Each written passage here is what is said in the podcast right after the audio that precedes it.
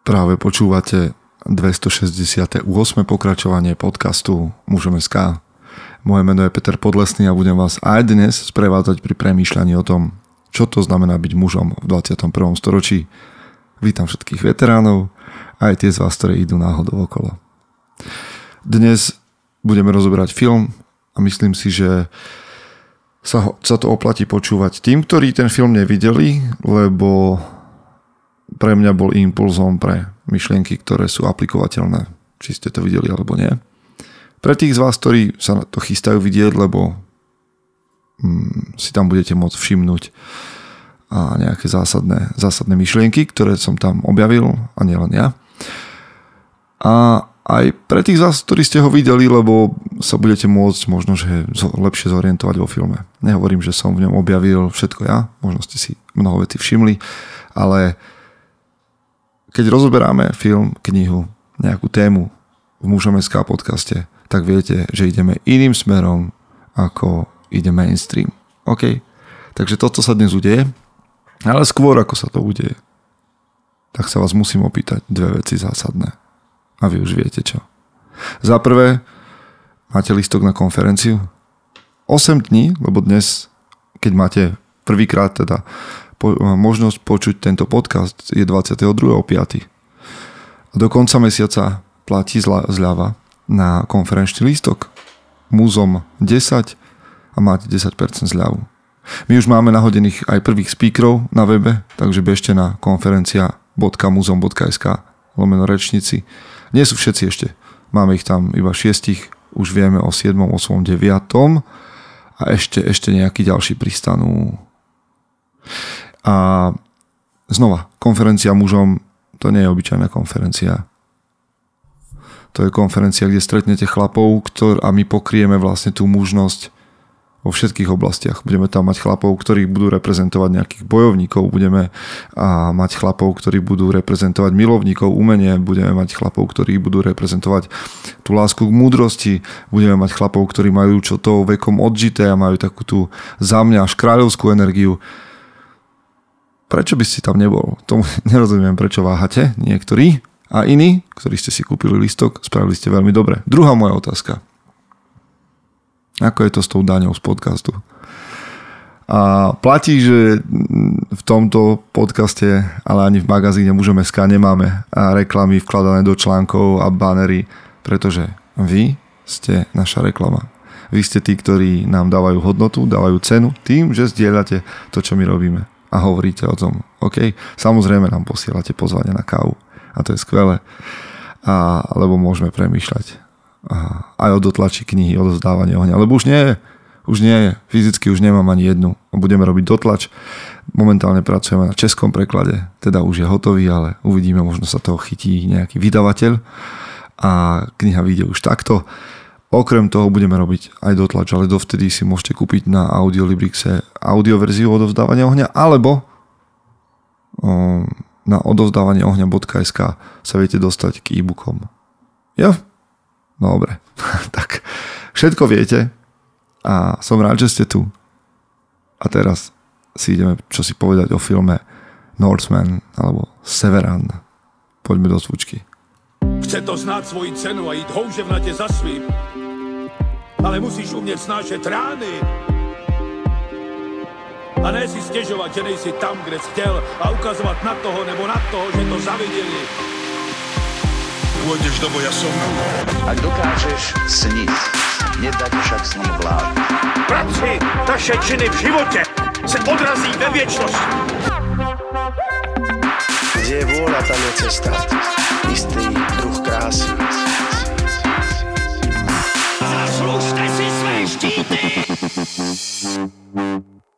Tak, sme v dobe možno posledné dva, tri, možno päť, desať, neviem, päť rokov, asi desať nie. A posledné proste roky.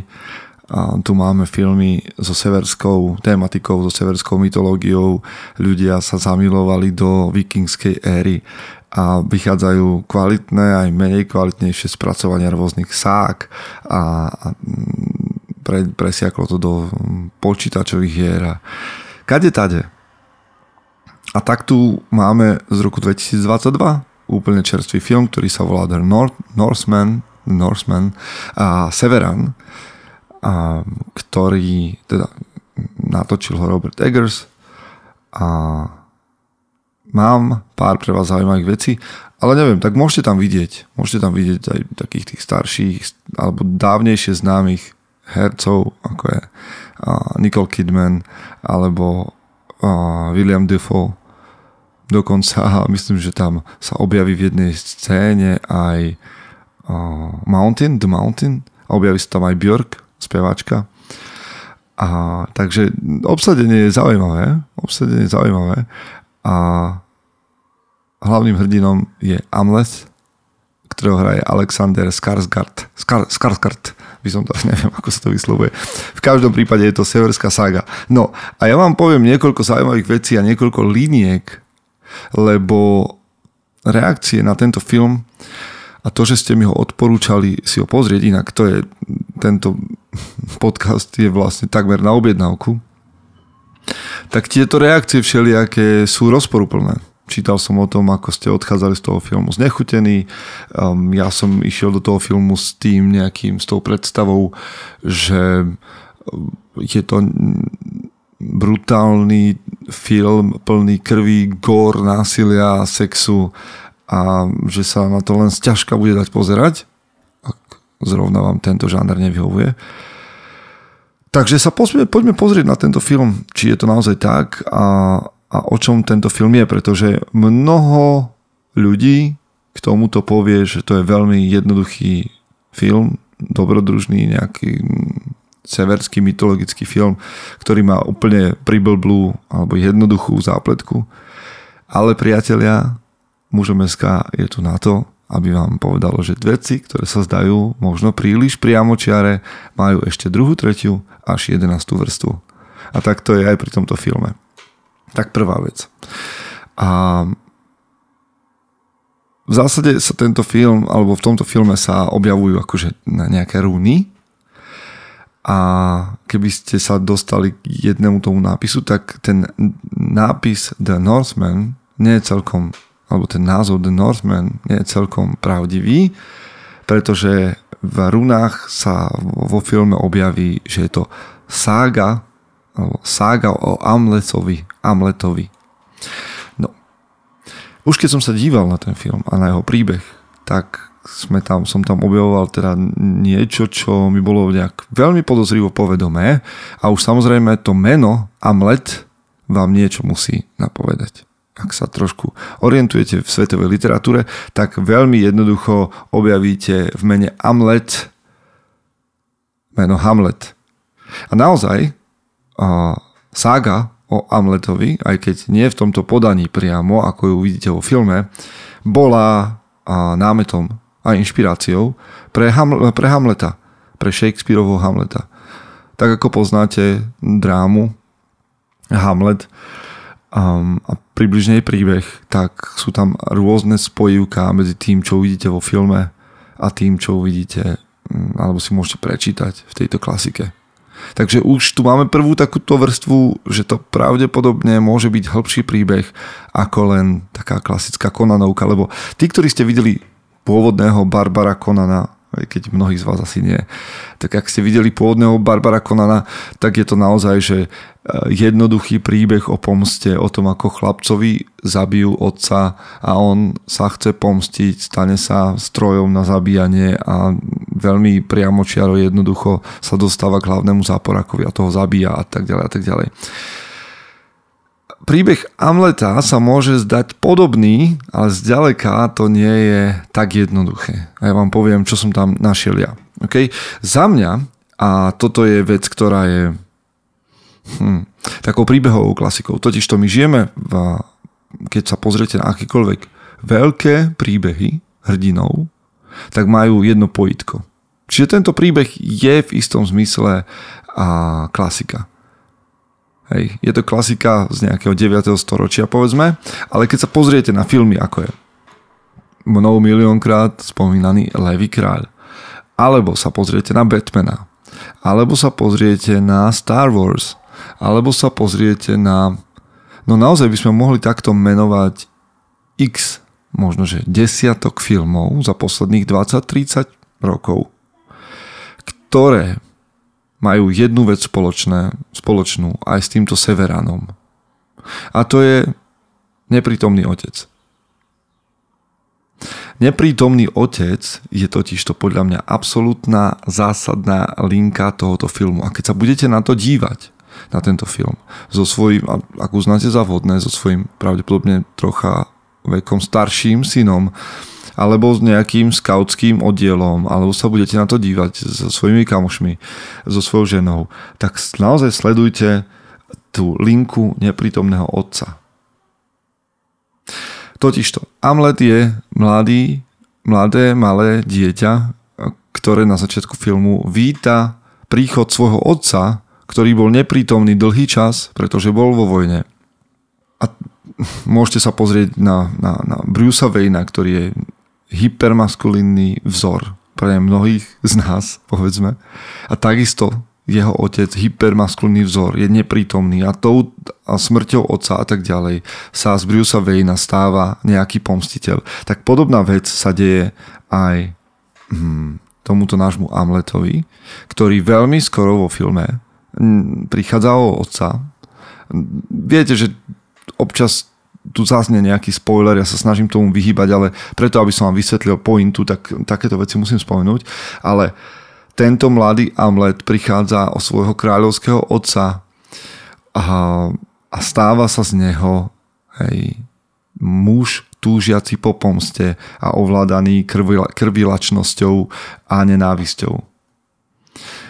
A predstavte si, že tento film je vlastne psyché cesty, alebo o duši, ktorá cestuje životom bez otca. O duši muža, ktorá putuje životom bez otca. A preto to môže byť príbehom teba a mňa. Pretože otec nemusí zomrieť na to, aby bol neprítomný. Neprítomný otec je aj ten, ktorý je možno veľmi blízko fyzicky, ale veľmi ďaleko mentálne. Pretože v našej kultúre vidia, a teraz pozor, vidia synovia tie najhoršie verzie otcov. Prečo?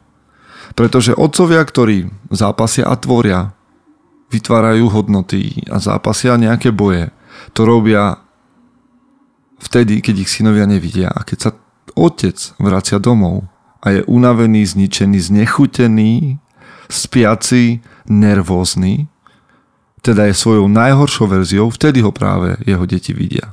A to sa môže stať tebe, mne a možno sa ti to stalo z pozície dieťaťa a možno sa ti, ti to deje z pozície otca. Okay?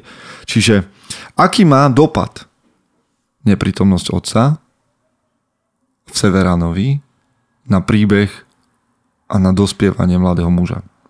No, a Amleth je najprv nevinný chlapec. Hej, to je dieťa, ktoré sa teší z toho, že prichádza jeho otec, ktorého on zbožňuje, zbošťuje. A je to pre neho kráľ, je to pre neho vzor. A teda Amleth je nevinné ja. Hej, to je tvoje nevinné. A keď sa budeš dívať na ten film, tak si predstav, že to, si, to je tvoje vnútro, ktoré vidí veci idealizované. A teraz pozor. Jeho neprítomný otec ho mení, mení to, toho svojho syna na svoj obraz. My by sme povedali, že otec, ktorý nie je prítomný, tak predsa nemá vplyv, ale opak je pravdou. Neprítomný otec má obrovský vplyv. A neprítomný otec mení syna na svoj obraz. Pretože hrozí, že jedného dňa aj syn bude neprítomným otcom. A v jednej chvíli dochádza k iniciačnému rituálu v tom filme a to je presne to. Hej? Kde sa tento kráľ snaží a tento kráľ volal sa, tuším, že kráľ Or- Orvandil War Raven, neviem to celkom preložiť. A, tak tento otec sa snaží svojho syna iniciáciou zmeniť na svoj obraz. Chlapec, tento, tento náš hlavný hrdina, tam skladá prísahu, že ak by jeho otec bol niekedy zabitý v boji, tak on vďaka tejto iniciácii a zloženej prísahe bude mať povinnosť svojho otca pomstiť. A toto nie je hrdinský príbeh na štýl Pána prsteňov, kde sledujeme nejaký ideál. Naopak, toto je príbeh pádov, zlyhania mužnosti, omylov, chybných rozhodnutí. A tak je to aj v tejto iniciácii, pretože iniciácia, keď už o nej hovorím x krát a napísal som o nej x článkov, nie je druhom prísahy jednému mužovi. Hej? Mladý muž, Amleth, prísaha svojmu otcovi, že sa stane tým istým, kým je on. Ale takto iniciácia nemá vyzerať. Iniciácia je prísahom, prísahou k vyváženej mužnosti. Hej, v Severanovi sa to tak nedeje. Naopak, tu sa mladý muž zaviaže, že sa stane svojim otcom jedného dňa. Ale skutočná iniciácia, skutočný prechod z detstva do dospelosti a vás má oslobodiť k vyváženej mužnosti. A dochádza k tomu naozaj, že otec teda umiera, ako som už spomenul a tak ďalej a mladý Amleth teda sa snaží alebo sa rozhodne naplniť svoju prísahu. To znamená, nejakým spôsobom ujde do azylu, tak ako to býva v týchto našich filmoch a už ho potom stretávame až ako berserka. Berserker Berserker je za mňa možno až taká mytická záležitosť severskej mytológie alebo severskej histórie, kde hovoríme o bojovníkoch, ktorí sa dostávali do nejakého bojového šialenstva pred bojom, či už cez nejaké drogy alebo nejaké um, vytrženia, tance bojové a tak ďalej. Inak naozaj celý film je takto krásne spracovaný, aj čo sa týka um, odevov a, a nejakých zbraní, ale práve aj rituálov severských, vikingských. Čiže vidíme tam Amletha, ako, ako patrí do takejto špeciálnej bojovej jednotky mužov, ktorí vo vytržení bojujú bez, nejaký, bez nejakého brnenia, nahý so zbraňami a, a sú veľmi brutálni. Teda vidíme, že tá prísaha a tá neprítomnosť otca spôsobila, že Amleth je zúrivý muž plný nenávisti a svoju silu muža, brutálnu silu muža využíva na to, aby, aby zabíjal a vraždil. K tomu, ako, ako je tento film brutálny, sa ešte dostanem na konci a poviem vám k tomu možno myšlienku, ktorá sa vám nebude celkom pozdávať, ale uh, jedna zaujímavá vec, ktorá sa následne udeje. Amleth nejakým spôsobom zistí, že chce dokonať svoju prísahu a svoju pomstu a chce zachrániť svoju matku, ktorá žije v zajatí jeho strýka. Mm, áno, niečo vám preznačujem v tomto príbehu. Že musí sa dostať do otroctva. A toto je zaujímavé. Pretože ak, ak nám vládne, alebo ak, ak nás premôže naše vlastné ego, Ak, nás dosta- ak sa dostaneš do zajatia svojej vlastnej zúrivosti a svojej vlastnej síly, tak tento príbeh nám hovorí, že vyliečiť z toho sa môžeš v službe. Že muž, ktorý je ovládaný, ovládaný hnevom a zúrivosťou, sa potrebuje pokoriť a slúžiť na to, aby sa uzdravil.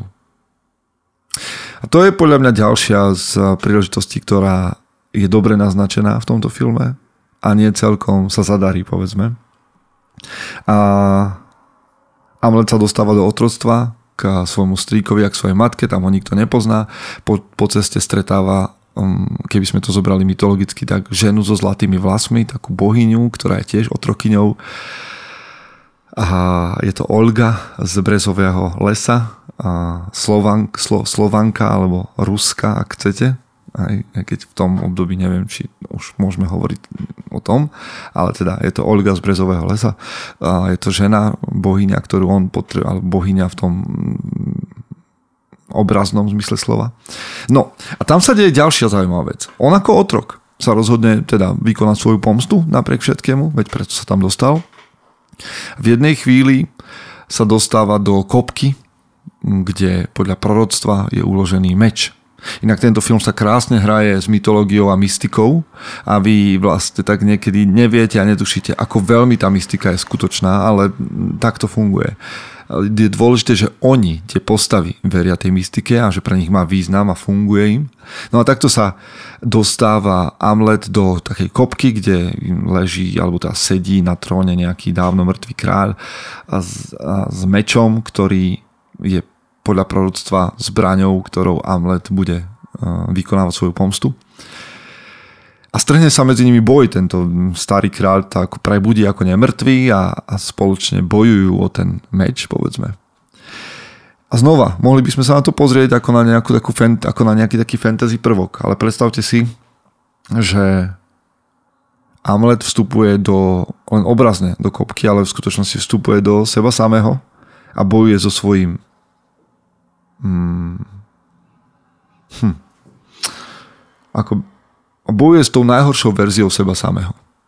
Že on vo svojom vnútri potrebuje vybojovať boj o svoju silu s najhoršou verziou seba samého.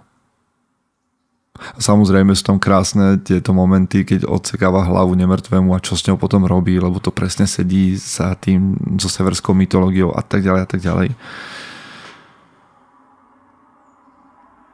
Ale nie sila, nie sila je pre muža cestou uzdravenia, alebo tá nesila je pre Amleta cestou uzdravenia, lebo tej má dosť. Tí, ktorí ma počúvate teraz a nemáte dosť svojej vlastnej mužnej sily a neobjavili ste ju, tak pre vás môže byť objavenie svojej vlastnej aj fyzickej sily časťou toho uzdraviť sa a nájsť tú vyváženú, vyváženú mužnosť. Ale pre Amleta to tak nie. Pre Amleta je um, tým uzdravením, uzdravením to, že stretáva ženu feminu, aj, alebo tú emóciu a tú citlivosť a tú túžbu po pokoji a po miery. To, či je v mužovi ženská časť, alebo ju stretne vždy v partnerke, je, je otázka na dlhšiu debatu. Nechcem vás teraz ťahať do filozofie, možno sa k tomu niekedy dostanem. V každom prípade Amleth sa snaží získať ešte väčšiu silu a musí vybojovať boj so sebou samým, s tou najhoršou verziou seba samého, ale preňho ten meč, ktorý získa, nie je uzdravením. No, nijak neutišuje jeho túžbu po krvi. Naopak, je to práve žena, ktorú stretáva. Ženu so zlatými vlasmi, ako vypovedal Robert Bly v knihe Železný John, alebo Železný John. Naozaj žena so zlatými vlasmi, hyperfemínna bohyňa, ktorú stretáva v Olge, do ktorej sa zamiluje a ktorá sa zamiluje do ňoho.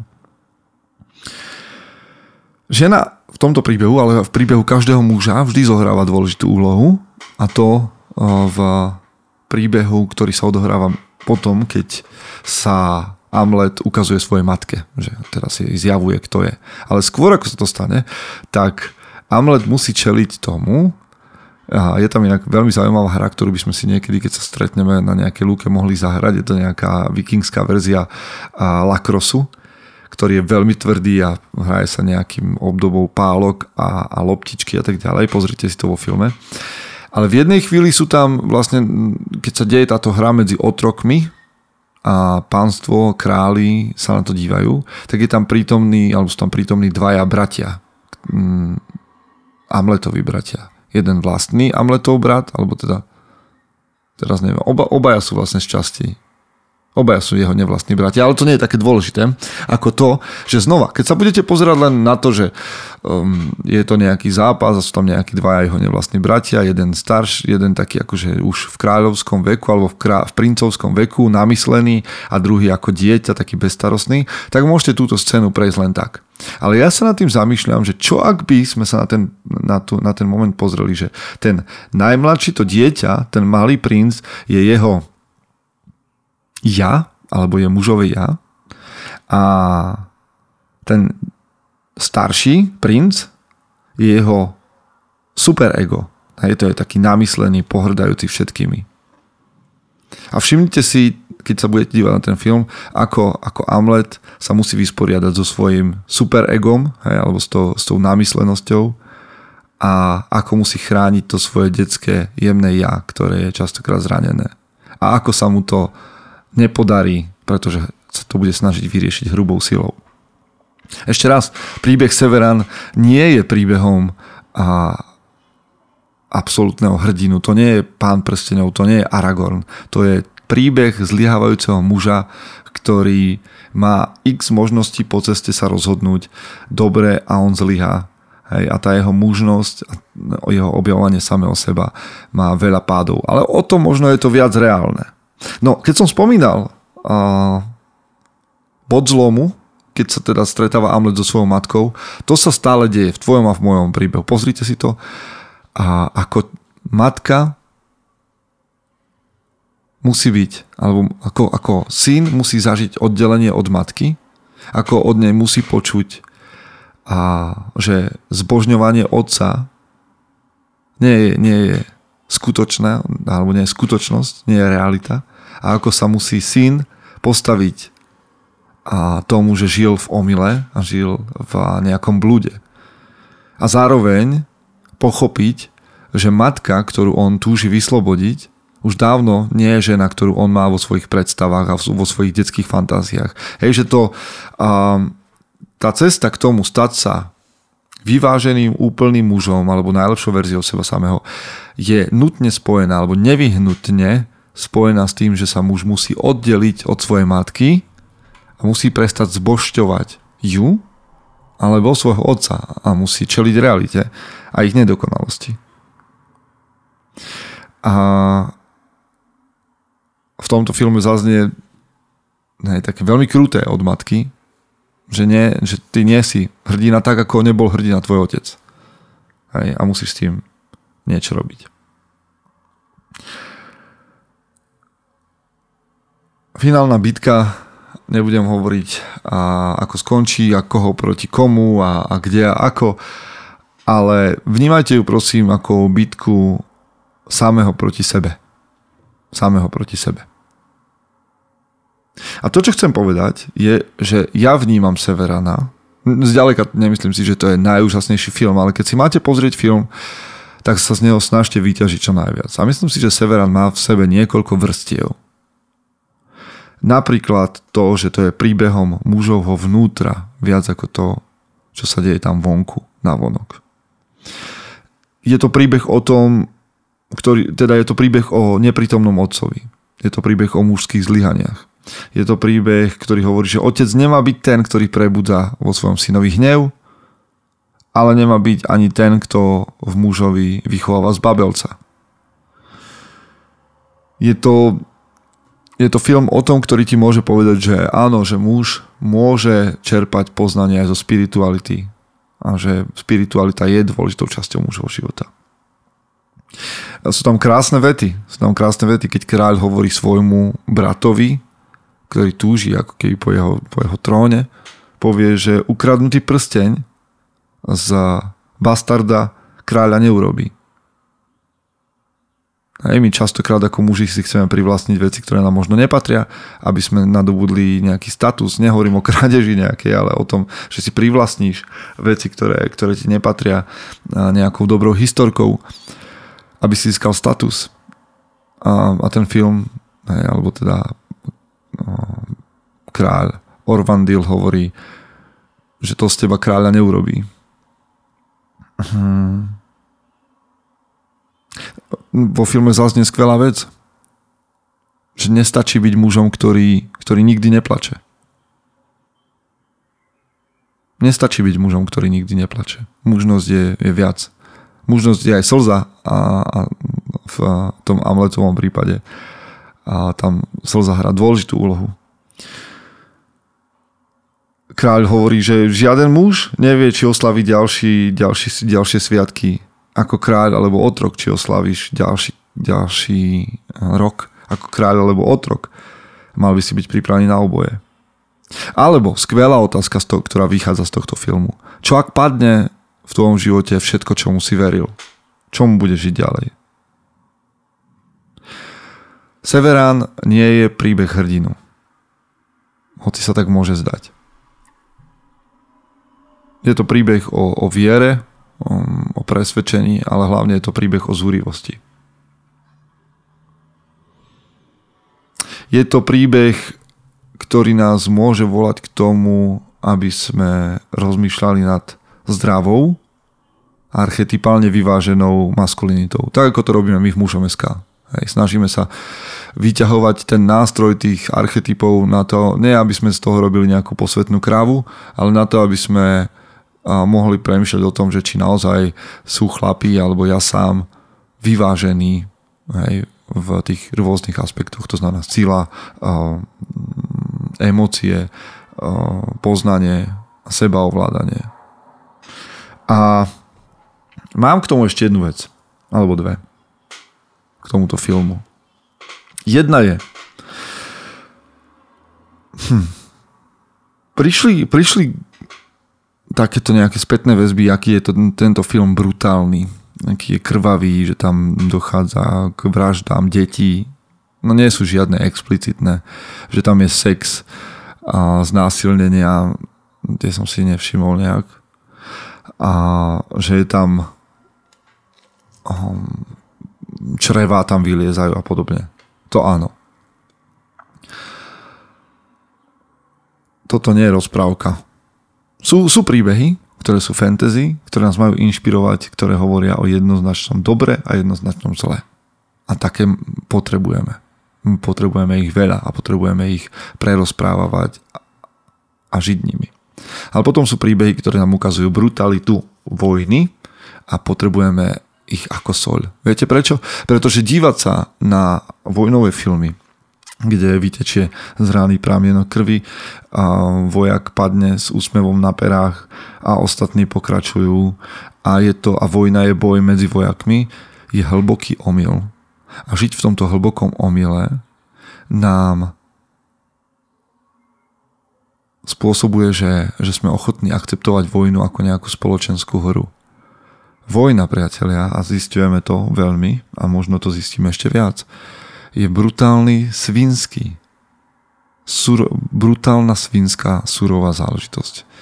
Je to o zabíjaní detí, o zabíjaní starcov, o zabíjaní žien. Každá vojna, ktorú sme absolvovali, priniesla nové zverstva a po každej takejto vojne sa museli národy zísť alebo štáty zísť a, a zadať si nové pravidlá humanitárne.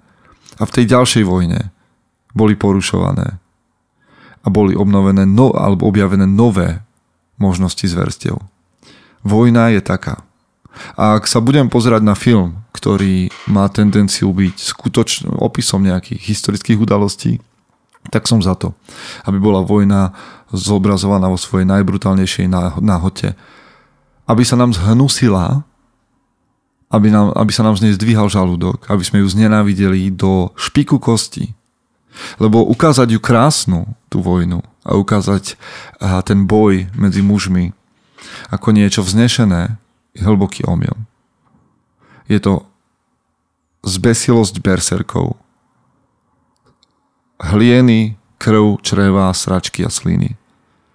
Znásilňovanie starých žien, zabíjanie mužov, odsekávanie končatín, mučenie. To je vojna. To je vojna. A sťažovať sa na to, že vojna je príliš škaredá, je možno, možno dobre, že to ešte vnímame, ale potrebujeme ju vidieť v takom, aspoň ja, ja to tvrdím, že potrebujeme. Ak, ak sa chcete dívať na vojnu, tak nech je to hnusný pohľad. A mám pocit, že v Severanovi zďaleka to ešte nebolo ono. A nie, že ja by som volal potom, aby to bolo brutálnejšie. Ale mám ten pocit, že to potrebujeme práve takto. Aby sme tomu rozumeli. A viete, a to už je len také moje zamyslenie. V kultúre, v spoločnosti celú históriu sme mali mužov, ktorí boli t- alebo teda bola spoločnosť rozdelená zvyčajne na, na tri časti. Na bojovníkov, remeselníkov a kňazov. Hej, možno kňazov a vládcov, ale dal by som to do jednej kategórie. Mali sme tu tri kategórie vždy. Bojovníkov, remeselníkov a, tu, a, a tí, ktorí nás viedli. Či duchovne, alebo, alebo hm, inak. A nie každý Nie každý je bojovník, nie každý je remeselník a nie každý je vo vedení filozof. A ja vám poviem, akokoľvek sa nám to môže zdať kastovné, akokoľvek sa nám to môže zdať nepriateľné, nepríjemné, potrebujeme všetkých. Potrebujeme aj tú skupinu berserkov, a divých besných mužov, ktorí budú pripravení chrániť stádo, a to myslím v dobrom slova zmysle, pred vlkmi. A, a budem, budeme tvoriť mužom bodka es ká, aby sa zo strážnych psov nestávali vlci. A potom tu budeme potrebovať remeselníkov, ktorí budú tvoriť hodnoty svojimi rukami a umením, a budeme potrebovať filozofov, ktorí nás budú viesť do hĺbky veci. Môžete to brať ako také tri archetypy kultúry a spoločnosti. A toto je film, Severan je film o, o bojovníkoch. A bolo by ľahké ich znenavidieť, bolo by ľahké ich zboštiť. Myslím si, že tu majú takú istú pozíciu ako, ako všetci ostatní. Pozrite si Severana sami, pozrite si to ako takú mapu uh, maskulinity pokazenej, pozrite si, um, pozrite si, čo spôsobí neprítomnosť vás ako otcov, a pozrite si, ako sa z toho dá vykorčilovať, alebo sa môžeme poučiť na základe tejto ságy. Tak snáď vám to prinieslo pár myšlienok, Snáď vám to prinieslo pár myšlienok na premyšľanie, na rozhovory, a možno vás to nadchlo pre film, možno vám to, ak ste ho videli, ukázalo niečo nové a čo ste si nevšimli. Toľko odo mňa a prajem vám, aby ste boli tou najlepšou verziou seba samého. Chce to znáť svoji cenu a ísť houževnate za svým, ale musíš umieť snášať rány a ne si stežovať, že nejsi tam, kde si chcel, a ukazovať na toho nebo na toho, že to zavideli. Pôjdeš do boja som. Ak dokážeš sniť, nedať však sním vládu. Práci, taše činy v živote se odrazí ve viečnosť. Kde je vôľa, tam je cesta. Istý druh